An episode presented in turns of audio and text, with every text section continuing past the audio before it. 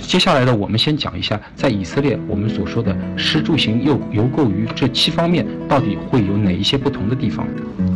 嗯，我在这里分享的呢，主要是以色列比较有代表的啊三种啊食物。首先第一个呢是它的皮塔饼，它里面呢会夹各种各样的蔬菜或者是肉食的馅。然后第二个呢是霍姆斯酱，也就是鹰嘴豆泥的酱。第三个呢啊则是比较有名在加利利这边的一个啊彼得鱼餐。那么这三个呢，实际上是我们选取的团队当中比较会常用到的一些啊以色列的当地的美食。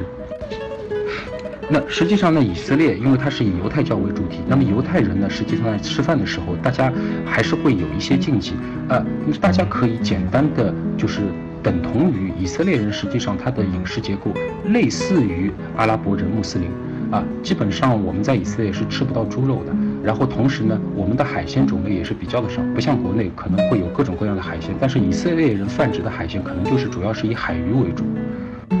同时呢，以色列人会有一些自身的一些啊饮食上的一些啊习俗，比如说呃很奇怪，以色列人在吃早餐的时候，他们崇尚一点，根据犹太教的教义，他们是奶跟肉啊是不碰头的。那么简单来说，我们如果在酒店里面用早餐的时候，我们会发现，哎，我们会有奶，但是呢，我们不太会看到红肉啊。如果大家看到有培根，或者是说有一些熏肉，那么我可以向您保证，如果只要你参加啊，你住宿的是一个犹太人开设的旅馆，那么这些肉肯定都是一些鱼肉，或者是说类肉做成的一些肉制品。那然后呢，接下来我要说的是酒店。以色列的酒店呢，实际上相对于国内的酒店来说，它是比较的陈旧啊。呃，比如说我们一般团队会使用的是。以色列当地四星的酒店，那实际上以色列当地四星的酒店，它的好坏也是有差别。呃，严格意义上来说，当地四星可能仅相当于国内三星或者是说呃准四星这样一个级别。呃，但是呢，我在这里不得不说，大家如果在那个携程网上有浏览的话，可以看到，呃，我们携程自营一直是在坚持什么？即使是四星的酒店，我们也会披露所有的备选酒店。那这样呢？所以说，我们携程自营所有跟团有以色列的产品的酒店，都是经过严格的筛选的。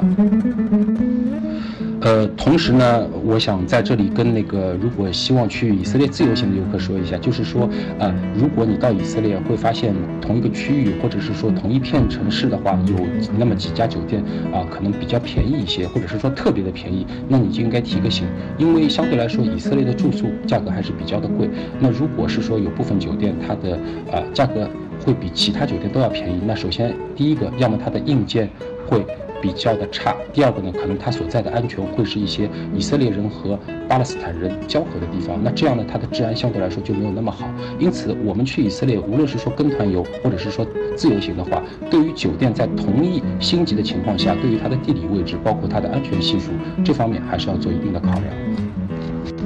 呃，当然，同时在那个以色列也会有许多非常好的五星级的酒店啊，比如说像以色列有很多酒大的酒店集团，像丹这个酒店集团，或者是说像 Leonardo 这样的酒店集团，大家如果在预订酒店的时候看到这两个酒店，应该来说他们的酒店都是还 OK。同时在耶路撒冷的话，会有许多啊比较有名的一些老的酒店，虽然他们的设施可能不是那么的新颖，但是他们的地理位置也好，他们的酒店本身的历史也好，都是非常非常的好。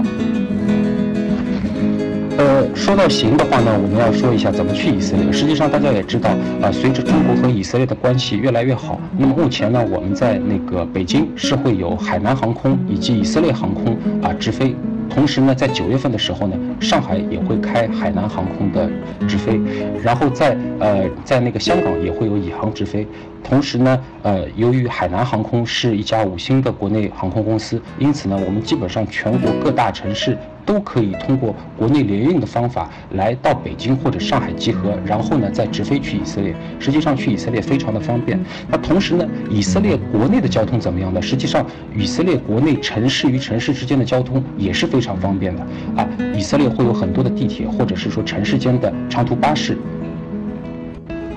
但是呢，相对于城市间交通的便利呢，我们可能要注意到，以色列的交通呢会有两个问题。首先，第一个呢，在之前我看有有有朋友已经讨论过，就是说在安息日的时候，很多的巴士运营商他会停业，会休休会休息。同时呢，第二个问题就是在景点与景点之间的接驳。那这一点呢，实际上自由行的游客可能会要多做一些准备，要多拉一些时间，不然的话呢，你到那边可能会面临一个问题，就是说要么。你就是等巴士要等很长时间，或者是说你就直接打车。但是以色列的出租车还是比较的昂贵的，那所以说这一点呢，大家还是要需要注意一下。那我们跟团游的游客呢，这一点就不用去担心，因为我们全程都会有巴士在景点之间啊往返。那实际上行车的时间并不是特别的长。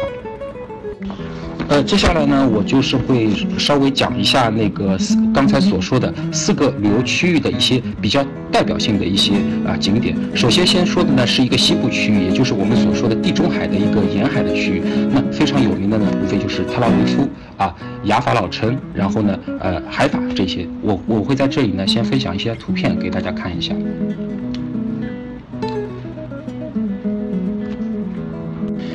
呃，大家可以看到啊，就是这个图片第一张呢，很巧，因为前一段时间正好是以色列的彩虹节，也就是咱们所说的同志大集会啊，在特拉维夫啊。然后第二张呢，就是我们刚才所说的特拉维夫最为著名的一个白城，也就是鲍豪斯建筑群。第三张呢，是在雅法老城拍摄的一个星座街的一个星座标幅啊，这是一个双子座的一个街道。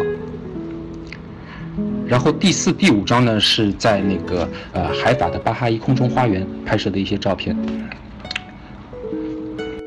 我们说以色列是由古老，但是又非常的年轻。那么我想。如果说年轻的话，最好的代名词应该就是特拉维夫到海法这一段地中海的沿线。那这一块呢，实际上是以色列非常年轻的一个都市，同时呢，也是也是以色列啊，象征着浪漫，象征着地中海阳光、沙滩，包括年轻活力的这样一个象征。因此，大家会在这一段啊，明显的感觉感受到以色列的快节奏、快节奏，以及以色列年轻人的这样一种活力。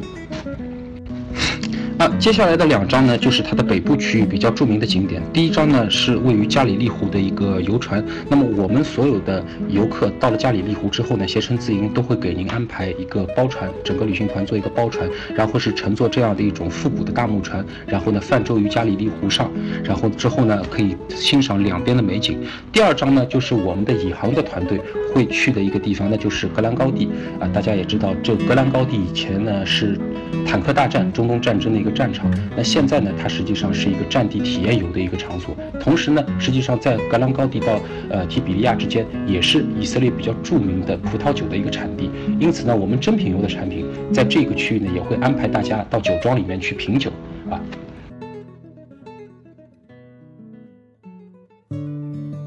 在加拿大的落基山看雪，在尼泊尔杜巴广场等风。